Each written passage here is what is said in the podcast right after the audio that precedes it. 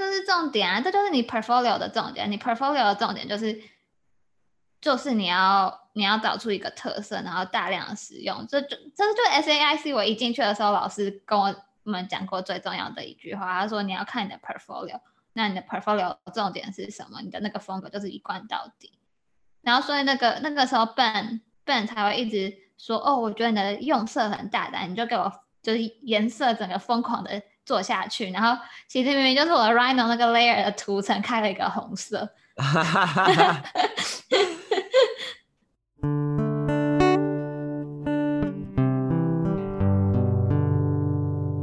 欢迎收听高阶喇叭，跟着我们运用设计的视角，从严肃的话题一起轻松胡乱吧。大家好，我是 Ken。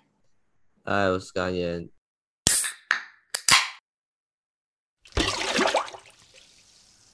提醒大家，我们以后一样每周会上下新的节目，然后可以在 Instagram 上留言，或是 Apple Podcast 给我们五星好评，又或者是去 YouTube 把每篇影片都按赞。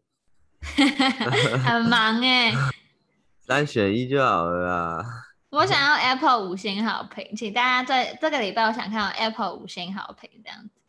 好，拜托大家。那本周，呃，有什么新闻值得分享吗？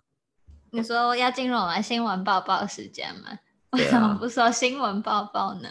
好，反正 反正呢，就是其实，在台湾的大家，我觉得就是最关心的还是就是三级的疫情，然后疫苗到货等等，或医疗量呢，可能没有注意到最近就是全球国际还有一件大事情，就是 G7 的高峰会。就是在英国举办，那那 G7 会议的话，一直以来都是美国、英国、德国、意大利、日本跟法国还有加拿大，就是一起开会，就有点像是呃七个世界强权国他们会一起开会，有点像是讨论一下国际大事或者是几个大项目之后全球的发展要怎么继续推进吧。那除除了这七个国家之外呢，就是。还特别邀请了澳洲、印度、南韩、南非的总理跟总统一起参与。然后，嗯、对啊，是六月十一到六月十三，所以其实大概是前几天的时候吧。那时候你就是最近那大家都在一直 po 那个、啊、拜登爷爷跟那个英国英国首相，就是走在一起的路路上啊，然后英国女皇也有去接见他们等等的，然后。然后这次其实议题，我觉得很大一部分就是跟那个疫情有关系，就 COVID 的疫苗的一些事情，然后气候变迁，更重要的是关于中国的元素，就是毕竟你知道 COVID 就从中国来，然后中美之前有贸易战等等的，就是他们已经看看看了中看出中国有些计谋。然后另外还有一个 很重要，就是你知道中国一直在做“一带一路”这件事情吗？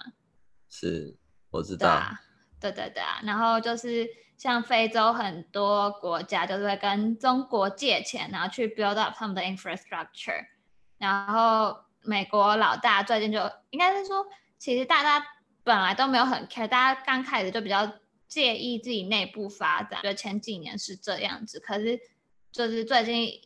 越想越不对劲，就会觉得不想让中国成为老大吧，所以，所以就是就是美美国其实有，我觉得德国总理有出来讲，就是说他们想要也是开始，他们也想要有一个 budget 去帮助那些非洲开发中的国家，就是就是他们不要再去跟中国借贷啊等等的，他们就是会有个金额去。帮助那些人，就是建立他们的一些基础建设，然后还当然，美国最重要的就是很焦虑哦，中国要崛起了，然后他们要怎么守住霸权，然后所以其实就是有点像是跟欧盟提，就是说哦，我们就是要变成一个防堵中国的围墙等等的，然后其实我觉得每个人态度都不太一样吧，就像美国、英国、日本、加拿大，其实之前都跟。呃，中国打过交道吧，所以比较知道欧洲国有点 skeptical。然后可是德国、意大利比较内陆的欧盟欧盟国家呢，就是还是想要发展自己的竞争力，或是想要呃经济更更好嘛，所以他们其实感觉态度有点不一样，就每个国家都有没有个每个国家的利益。我觉得感觉就是欧洲的国家一定觉得你跟他们无关，然后他们想要赚赚中国人的钱，钱因为如果是什么法国、意大利什么的，把那个国家名字放在前面，在中国就可以赚到爆了。光那个就是那些奢侈品啊，那些名牌包，大现在大部分也是中国人在消费啊。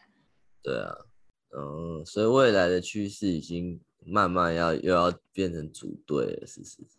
对啊，要组队，赶快报队哦！我现在台湾好像哪边都报不了，都被唾弃。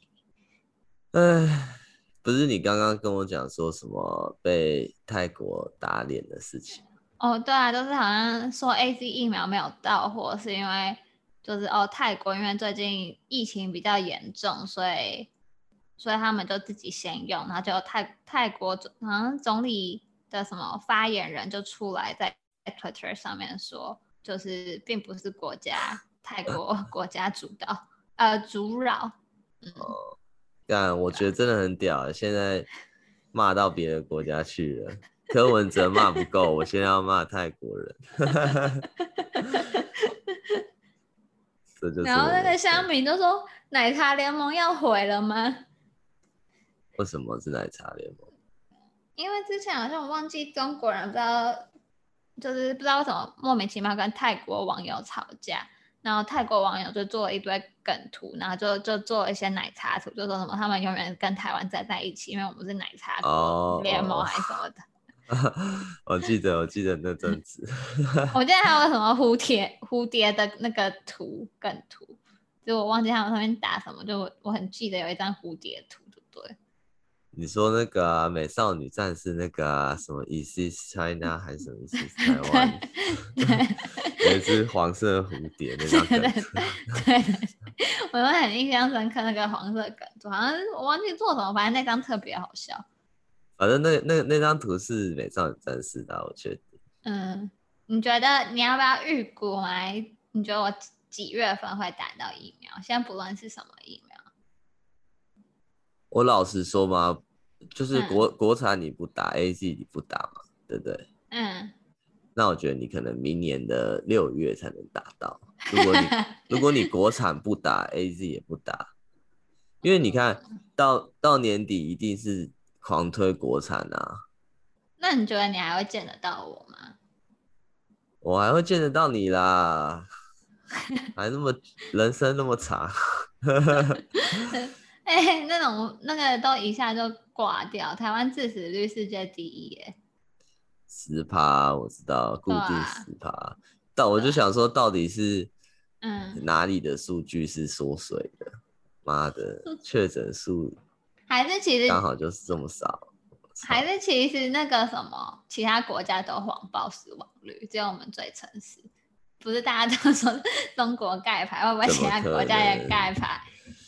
没有啊，你想想看，死亡率感觉比较不会让大家恐慌啊，嗯、但是确诊数那个数字很大，嗯、然后一次的散播的那种感觉就是会比较严重。嗯、我我是觉得死亡率也许真的也是假的，但是感觉确诊数有点没有死亡率一定是真的，因为死亡率的话它一定会有死亡证明，所以我觉得死亡证明会比确确诊的更准。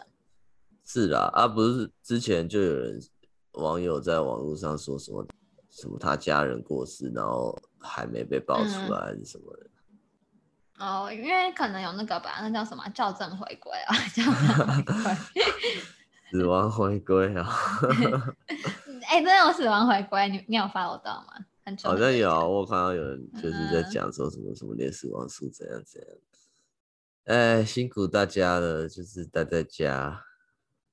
嗯，你最近有出去玩吗？我最近没有出去玩啊。哦，在在家。哦哦，当然，说到可不可以出去玩，我先跟一下，跟我也是台湾人啊，就跟跟就是讲一下，刚刚不是讲 G seven 嘛？G seven 其实他们这次总理见面，他们都没有戴口罩，就是他们都、哦、都已经打好疫苗，他们只是拍照的时候有隔一段的位置，所以大家都是全体拿下口罩然后拍照的。我只是想跟大家讲说，哦，就是整个世界目前就是不用戴口罩，只要保持 six feet 的距离就好。现在纽约打完疫苗是不用戴口罩的啊。对啊。你可以不戴，没有，但是你大部分的店还是会要求你要戴口罩，但是至少应该是说在室内空间要戴，可是室外就不用。嗯，走在路上就可以不用了。那接下来进入我们这周的主题。哦，我们这周可是认真的嘞，就是我记得大家记得我们之前有来宾介绍单元嘛？那我们就是发展了一个新单元，就是开始做会介绍一些设计师、艺术家的单元，然后希望可以寓教于乐一下。就除了呃在那边嘴炮喇叭的部分，就是也是希望大家有。有点知识，那为什么会做这个单元呢？你们大家好奇吗？好奇，那就是好啦。就是其实我们在台湾求学的过程，其实课本啊，或者是一些教育认识的艺术家，都是比较早期的，像是印象派啊、立体派啊，十九、二十世纪的。那大家听过的名字，就可能都是哦，那些毕卡索啊，或者是梵谷啊、莫内啊，那那都死超久的。啊，我们现在就是想要介绍一些比较当代的艺术家给大家，然后希望就是大家有机会可以去认识他们，那比较增广见闻下来。哦，所以其实是你 SAIC 的报告拿来 Podcast 给大家吗？嗯，算是吧，就是 就介绍一下，就是一些当代的。好啦，那今天要介绍谁？今天要介绍 Donald Judd。Who is he？Donald Trump 的朋友。你啦。那我们今天介绍这个 Donald Judd，主要是我个人是很喜欢他的东西，然后在芝加哥的时候，也就是蛮常，就是老师会给一些文章，然后就是他自己写的文章这样子，Donald Judd 写的文章。然后就觉得这人很有趣，然后东西很酷，然后之后又在密尔瓦基跟纽约都有看过他的作品，所以我觉得是还蛮值蛮适合当做第一个介绍的来宾。那 Donald Judd 主要一九二八年出生，然后一九九四年过世，所以这我们没有见过他们，对，我们 我没有遇过，也不是我们学校老师。那他他著称是以他的极简主义、他的雕塑跟他的家具闻名，但是他自己是不觉得他是极简主义的代言人的那种感觉。他也他也否认他在做雕塑。对，反正就是一个也是一个你知道奇奇古怪的的艺术家的那种感觉，就是唧唧歪歪，大家大家讲他是怎样，他就说他不是，但是他做的东西。又好像是那样的那种感觉。那什么是极简主义呢？极简主义的诞生其实就也蛮好理解的，因为是在可能第二次世界大战之后嘛，然后在那个时代的背景啊，就是时空背景之树。对，在那个时空背景之下，可能大家就看腻了一些可能抽象啊，或者像刚刚讲的那些其他门派的东西，所以。大家就反而，因为通常艺术的，我个人的理解啦，艺术的发展就是到了一个瓶颈，一个主义或者一个学派或者一个风格到一个瓶颈到一个极限之后，就会有两派的人，一派的人就会想要继续把那个风格或是对，或是在他觉得还有有还有东西可以在里面有有所追求，所以他就可以把它。继续的琢磨，但是有些人就觉得干这种东西已经很腻了，然后或是怎样的，然后需要一个新的东西，然后新的时代的创造。所以在那个时代背景下，呃，相反，对于那些抽象或是你知道印象或是立体的那种强烈的风格，大家反而会有一派的人就出来，就是制造了一个完全相相违背的一个艺术的一个形态、一个活动、一个形式。那 Kim，你觉得你会怎么介绍或者是形容他的作品？嗯，我觉得他的作品有一个很大的特点，可能跟其他艺术家不一样，就是其实很多的不管是 sculpture 啊，或者一些绘画的东西，他们很很喜欢强调一些 culture 或 history 的东西，或者是这个这个的东西有些 narrative，就是它有主观的意识，或者是它有主观的叙述。可是他的作品就是完完全全，他就是就像他说的，是一个 specific object，就是它是一个物件，然后他想要去强调的主要是他这个物件本身的本质。所以其实大家会说他是极简主义，因为他就只是想要强调某一个东西非常纯粹的本质而已。哦，就像是它的材质啊，或是。呃，尺寸啊，或是它的形态，嗯，或者它怎么在这个物件在空间的关系是怎么样之类的。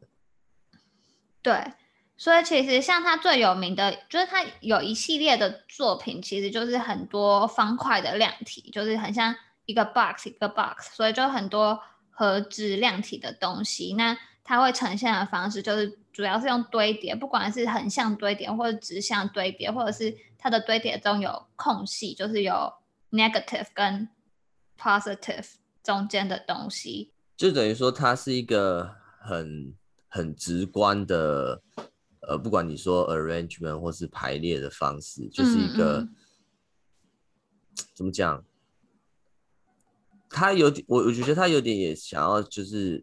呃，展现出那种呃重复的那种感觉，然后让、就是、让数量起来，就是有点像堆叠，就是可能它每个量体都会有一点点不同，就是可能这个黑色的亚克力配比跟这个蓝色的亚克力配比可能有些微的不同，可是它们的量体都是一致，或者是它们间距都是一致，或者可能有些是间距都差一公分或者差个五公分等等的，它就是想以。有点些微不同的东西，或是其实都是一样的东西，去去反映哦，可能因为这个的可能百分之二十，可能蓝色的百分之二十跟蓝色百分之七十，它在同一个物件、同一个材质上，它它又不完全又是不一样的东西。我觉得他现在表达有点像这样，嗯，所以其实是东西看起来就是。可能走过去看到哦，一个方块体的一个金属，嗯，但是其实它是还蛮多细节在里面。对，应该是说后面的思考吧，就是他为什么会开始，就是感觉好像是很无聊的一个方块体，或者是很多个方块体，或者是很奇怪的颜色堆叠在一起，就是他为什么会开始这样的创作之路。就是他，他怎么找到这个风格？我觉得其实艺术家每个人最重要是，或者是设计师，就是要找自己的风格跟自己的特色。然后你找到，你就紧握着那个 救命感，不要放，不然就会溺毙。就是，就是只要有一个红人，就把它发扬光大。对对对，就是从古至今，你看 Jeff Koons 也是一样，那个气球狗、金属气球狗、oh. 金属金属鸭子、金属兔子，就是一路做到底，就是。当你抓到一个杆子，你就不要放开它。对，没错。这就是想要当艺术家或设计师的人，就谨记着这个。就像安藤忠雄，可能他 他 every 建筑都是水泥，就是水泥到底。真的，第一个大家都这样。没有，这是重点啊！这就是你 portfolio 的重点。你 portfolio 的重点就是，就是你要你要找出一个特色，然后大量的使用。这就这就 SAIC，我一进去的时候，老师跟我。我们讲过最重要的一句话，他说你要看你的 portfolio，那你的 portfolio 重点是什么？你的那个风格就是一贯到底。然后所以那个那个时候 Ben Ben 才会一直说，哦，我觉得你的用色很大胆，你就给我就是颜色整个疯狂的做下去。然后其实明明就是我 Rhino 那个 layer 的涂层开了一个红色。只是涂层的颜色而已。对对，涂层颜色不是有那个特定的红色、绿色、蓝色、紫色嘛？就是那个 Rhino 的那个，啊、然后他就说，对对对，他说我觉得哦，你的用色超大。然后我就嗯，就是我我懂他的道理，可是问题是这不是我啊，你懂我的意思？也是啦，他他 以为那个什么高高科技软体可以直接用颜色上去，还觉得不错，结果只是一个涂层颜色。对，然后他哦，然后他说就兴致勃勃开始跟我介绍 Bernard Sumi 的那个公园啊，他说哦那个红色，然后还有另外一个法国建筑师一个女生也是大量的使用红色。然后他开始就开始一直跟我讨论红色这个颜色。他说：“你知道红色就是它很显眼啊，它是怎样怎样。”然后他说红色又又代表很多不同的含义啊，就像共产国家啊什么什么的。然后就开始噼里啪啦跟我讲一大段。他说：“嗯，这是我 Rhino 的那个图层的红色。”那你有跟他讲吗？没有，我就默默的听啊。然后我那时候还被带到楼上，他教大学生，然后跟大学生讲说：“哦，就是这个人用色很大胆啊。”然后、啊、真的假的？这样好荒谬。反正 SAIC 的生活就大概是这样吧，就是嗯，干这个蛮好笑的、啊。不知道听众听不听不听得懂，反正。没关系，好了，那 Donna Judd，请问他是怎么找到他的风格？这个很重要，笔记是。嗯，就是你读传记的时候，你就是要读这个人是怎么走过来的。反正 Donna Judd 刚开始是一个画家，然后其实他在画画的时候，就是知道自己的风格就是颜色，就跟我刚刚那个图层一样，就是他对于用色非常的。谨慎，或者是他觉得，就是他他最喜欢的就是用色这件事情，所以其实他刚开始画画的时候也是用很多 layer 的颜色，就是用不同的颜色去创作。可是，在他越画越多的时候，他开始发现，嗯，颜色其实不是颜色本身，而是颜色是某一个材质，就像呃木头上面的颜色，或者是。像他很常用的亚克力的颜色，它可能都是蓝色，可是却是不同的蓝色，因为它就是反映在材质上面。所以其实颜色要研究颜色，应该去研究用什么材质去创作，所以他才开始走入他的制作 object 的一个路吧，就是他开始使用 plywood 啊、铝啊，然后 acrylic 啊等等的，就是可能金属的金属的银色跟 acrylic 的银色，或者是都是不不同的呈现方式吧。嗯。嗯，哎、欸，那其实这样听起来，他的思考过程是还蛮有逻辑的、啊。对啊，对啊，就是而且是有趣的，就是嗯，就你也知道，就是不是每个人都可以适合当画家。那他在他把他所喜欢的颜色，直接等于说个思想上、概念上，直接 apply 到那个物体本身会有的颜色之后，他可能认为这个颜色才 相对来讲比较有意义吧。嗯，他就会觉得颜色那些那些材质是反映了颜色本身，而不是像是他在画画的时候 apply 一个颜色到某一个地方，所以他要就是最纯粹的。取色就是他不想要当那个 Photoshop 去那边吸色再填色，他这样子，你懂我意思吗？他想要直接就拿一个色块，就对对对，意思就是说，他他可能他的想法是，他拿了一块铝，但是他觉得说，哦，这整块都是银色的，对。但是画布的话，就是只有表面那一层，他画到的地方是银色，对，就是他要自己自己沾那个银色去画银色，那他就想要直接拿、嗯、拿一块原本的银色，那。他可以选择银色有很多种，他可以去买金属的银色，他可以去买木头的银色或什么的。木头有银色吗？是没有银色啊。可是你懂我的意思，就是我懂你的意思。找原物料本身，而不是他要做一个加工品。是啊，是啊。嗯，然后它其实发挥的最极致的，应该就是我刚刚说的亚克力，就透明亚克力。我不知道观众、听众知不知道，就是。嗯，亚克力就是不是会有很多颜色嘛？就是其实有很多不同颜色的亚克力。那他很喜欢，他后来有发明一招，也不算他发明，就是他他他的做法就是他有他有不同颜色的亚克力。那可能像他有个作品，就是有个黑色的亚克力在前面，有个黄色的亚克力在后面。然后可能把它们两个堆堆在一起的时候，它就变成一个很奇怪、有点特别的、有点金黄色的绿。然后所以其实其实它就是运用，所以它那么喜欢堆叠，其实跟颜色也有关系，就有点像调色吧，就是像红色加黄色，大家都知道会变成橘色，然后可是它是运用。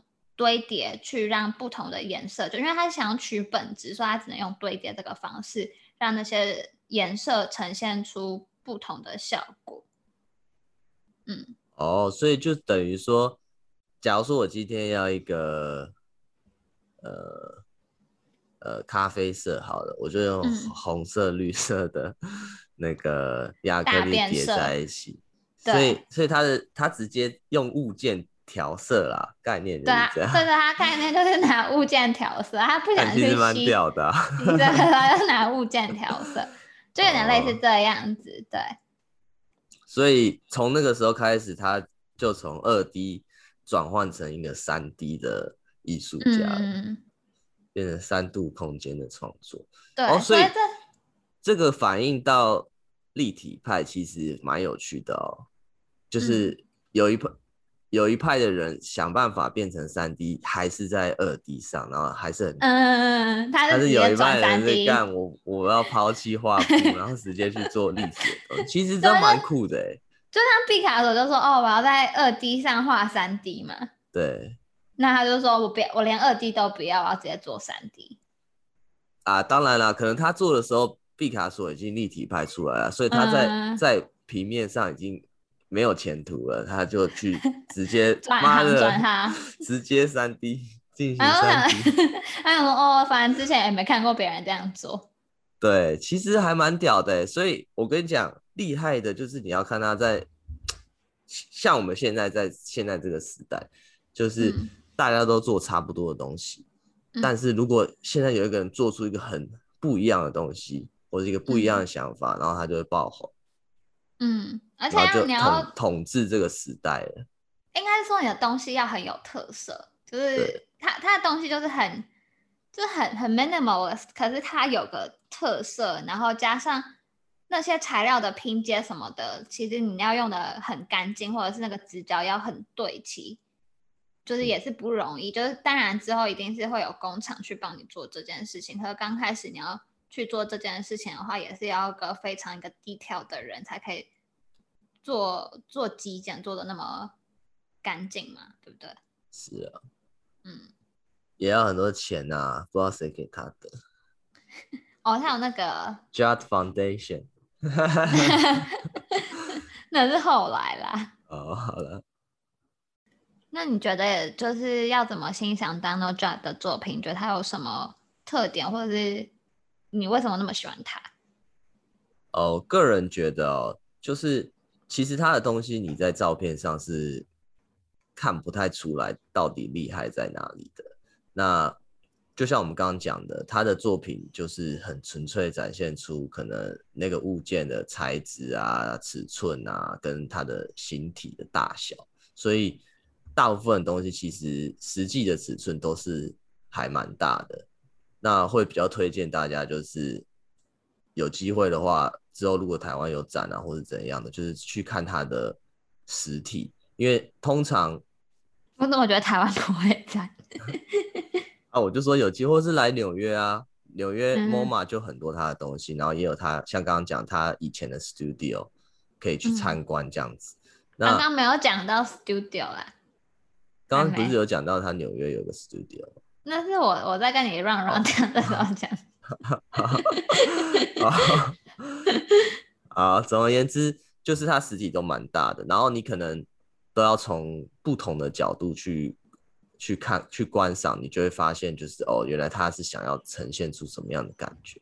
那有一个作品我印象蛮深刻的，因为其他大部分作品都是没有名字啊，所以我就大概跟大家形容一下，大家就想象一个长方体的的金属，呃，aluminum。然后上、嗯、上下两个面都有蓝色的亚克力，嗯，然后总共大概有十个吧，然后他就从呃离地十公分左右的地方开始放在墙上，然后中间间隔也差不多的距离，然后直接放放十个，嗯，一直到那些那些都长得一一模一样吗？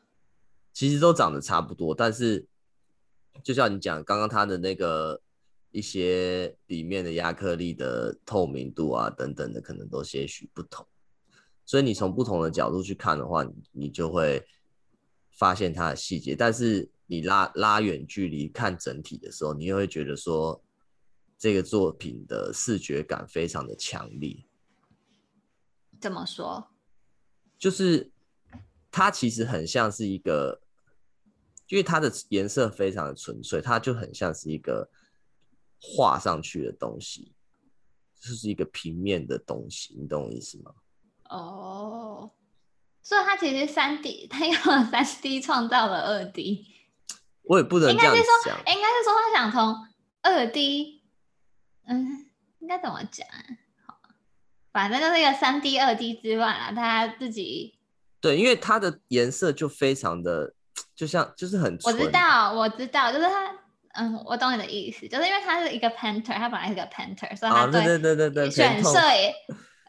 它一定在那个，我其实说 Panther 啊，可是就是像潘通色。哈哈哈好好，反正他其实不没没差没差，反正那个那蛮好笑的。嗯，反正他就是选色都会一定会特别注意，因为他他很会调色嘛，所以所以所以代表就是他很会调的，所以他对于原原原物料的颜色一定是特别去选的，或者是特别调过等等的。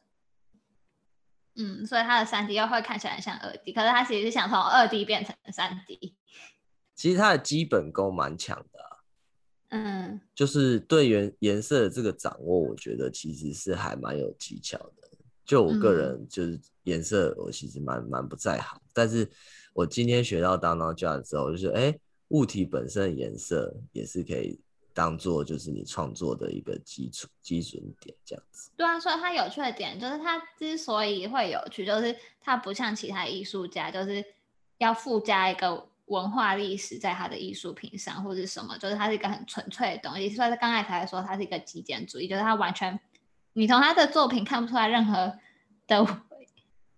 其实颜色也算是一种文化，不能说他没文化，就是。没有，没有什么历史故事，没有什么历史包袱啦。对对对，就是我创造，因为我创造这样子的那种。对对，因为我想做，所以我才做，不会因为就说哦，因为我是一个亚洲台湾女生，所以我我特别用了竹编编了一个椅子。真的，我我现在的那个 level 还停留在就是。就是哦，因为我是怎样怎样，我怎样怎样，然后创造。就是现在的气势，应该是老子想做，所以老子做。对，就是我就想，我想，我脑中就有这个东西，我就做出来，我就是屌的那种感觉。对对对，所以你看，人家才可以卖三百二十万美金啊。对啊，刚刚我刚给大家形容了这个东西，就是三百二十万美金。大家有兴趣的话，我们我们不然我们的 Instagram 来 po 一下这张三百二十万美金的作品。啊，大家一定搞不太清楚这到底是怎样，不过其实是真的有趣的，相信我。嗯，那我再我再分享一个，我觉得它还蛮蛮酷的点，因为说就是我比较研究一些家具设计类的东西啊。嗯，那读到他，因为他也有做。家具等于说是给他自己用的家具，因为他都觉得家具不好。那其实他有一个论点还蛮有趣的哦，就是他当时觉得就是家具的整个构成啊、形体是完全跟、嗯、呃艺术作品是搭不上边的。他觉得这两个东西是完全不一样的东西。那他的理由是说，家具从一开始思考就是一定要有符合某种功能性。的存在，嗯、所以哦，有功能性的东西就比较艺术品。他个人觉得，他觉得那个整个大小 scale 或是嗯，就像刚刚讲的那个一个初衷的意义功能性，就是会造就成这两个物件完全是没有办法是相同的，你懂我意思？嗯、那我觉得，我觉得他讲的这个其实现在想一想，嗯，如果他不这么觉得的话，那他的东西就不会那么的纯粹了。嗯，真的。对对，所以其实他我不知道是怎样了，但是以以他他的论点来讲，是蛮符合逻辑的。因为他就是他就是想做什么就做什么。那假如你叫他他的东西要去做成一个家具，他就会觉得哦，我因为为了他的可能人体工学啊，或者一些形髓机能的部分，要舍弃掉他可能想要的型，或者是对，或者他觉得好看的，或者他想要表达的情绪，他可能会觉得说，因为。呃，有这些呃，实际上条件的限制，因为要有功能性的限制，他就没办法做出他原本想要的。而且会模糊焦点，因为他其实最重视的就是颜色。那他为什么用方块？就是因为方块就是最直觉的一个量体，他不会再去搞太多。你看，像那种雕塑型的量体，因为你这样就会模糊焦点，就会忘记你要欣赏的是颜色这件事情。对啊，所以。因为我会提出这个点，我觉得有趣，是因为当初读到这个的时候就觉得，哦，这想法蛮酷。但是又回想一下，就是现在可能市场啊，或者是可能一些做家具或是室内雕塑的一些艺术家，其实现在这个模呃界限已经有点模糊掉，越来越模糊。对，应该是说他他其实也知道是一个，因为我有看过他说一句话，他就。很瞧不起那些，呃，应该说现在很像艺术品的家具都会卖的很贵，可是通常你不怎么会去使用它，因为它第一个它可能就是好看漂亮，可是不好用，所以你就摆在旁边，然后他就会说不能使用的就不称不上是家具。哦，但是这就有一点，嗯，你也很难去。就是说谁是对谁是错，因为你还是会想买，就是那些重看不重用的东西。嗯、因为等你有钱了，你想要，嗯呃，在你的室内空间、你的家里面看到的东西都是你喜欢的，或是好看的，或是会让你感觉心心里会心情比较好的。但是有的时候那些东西不一定 真的是很好用啊，用或者什么什么之类的。就像你买一个，是啦，就像电竞椅，说不定很好做，可是很丑啊。对，很丑，或是。你买一个 Dyson 吸尘器，然后你觉得很酷，但是你还是把它放在柜子里。嗯、哪有 Dyson 超好用的，好不好？没有，你不会把它，就是如果你有一个 closet，你一定会把它放在 closet，你不会把它出外露出来给大家看，说，哎、我有个 Dyson 吸尘，Dyson 吸尘器挂在墙上，你懂我意思吗？啊，就不符合，除非你是那种你家是整个很科技风或者什么外星风，干好像 Dyson 吸尘器挂在墙上，像是一把什么。光束枪之类的，那可能会符合你的室内设计。但一般来讲，一定是放在 class 里面，或是你知道放在不起眼的储藏室啊之类的。对啊。如果我想要看 Donald Judd 的东西，我在台湾看不到，你有什么点是推荐大家可以去看一下？我推荐大家去 Donald Judd 的美术馆。至于你要问我 Donald Judd 的美术馆要怎么去呢？我只能说，你要去的话，你要有非常大的勇气，因为他在。一个我觉得大部分人没有听过的地方叫 Marfa。那 Marfa 在哪？就在 Texas，在 Texas 的西部，美国德州西部。对，美国德州西部。然后那边其实大部分的地形就是有点沙漠，然后离墨西哥很近，这样子。因为 Texas 再往下就是墨西哥，它就是衔接墨西哥的一个州嘛。哦。对，然后。为什么很推荐去？虽然我没有去过，是因为那里面所有的东西都是 Donald Judd 做的，就是包括刚刚说的家具，因为他当初要做的，呃，要有点像他的 studio 兼美术馆吧。然后他要去买家具的时候，他就像我们刚刚 讨论那那么多家具，他觉得每个家具都太烂了，不然自己做。所以其实每个家具，包括抓呃桌子啊、椅子啊、床啊等等的，都是全部他做，连。进去的那个旋转门也是他做的，所以，嗯，他可以掌控说，哦，别人要去欣赏他的作品，那个路径是怎样，他为什么要用用这个旋转门？因为他想要旋转进去的时候，人家可以第一眼看到他的 object，不是他的 sculpture，是他的 object。哦，要强调一下。对对对，所以就是整个，是 object。对，所以整个。呃参观的体验是他设计过的，然后其实他自己也是住在那边，因为为了创作，他其实你也去可以去看他就是真的起居的地方，然后另外他也收藏了很多书，所以你也知道他是就是博学多闻的。然后有人说。嗯，就是因为他其实过世的时候是类似家里的摆设都是没有动的，所以其实你去的时候就是他他过世之后完全没有动，就是等于你可以知道这个人就是平常的路径啊，他东西都放哪等等。假如你有那么 admire 他的话，就非常值得去。感觉蛮想去的啊。看一下，我很想去大师怎么思考，而且前面有很多的 sculpture，就是户外的地方有很很多大型还是 sculpture 哦、oh,，object，sorry，大型 object。OK。那当然啦，假如你嫌那个 Marfa 太偏僻的话，也是可以，就是前往纽约，谁不爱纽约呢？就是在。他他定居德州之前，他其实是就是跟我们这些穷穷艺术家一样，都住过纽约，然后在 SOHO 那区。虽然现在 SOHO 很贵，可发现他那时候是住在 SOHO。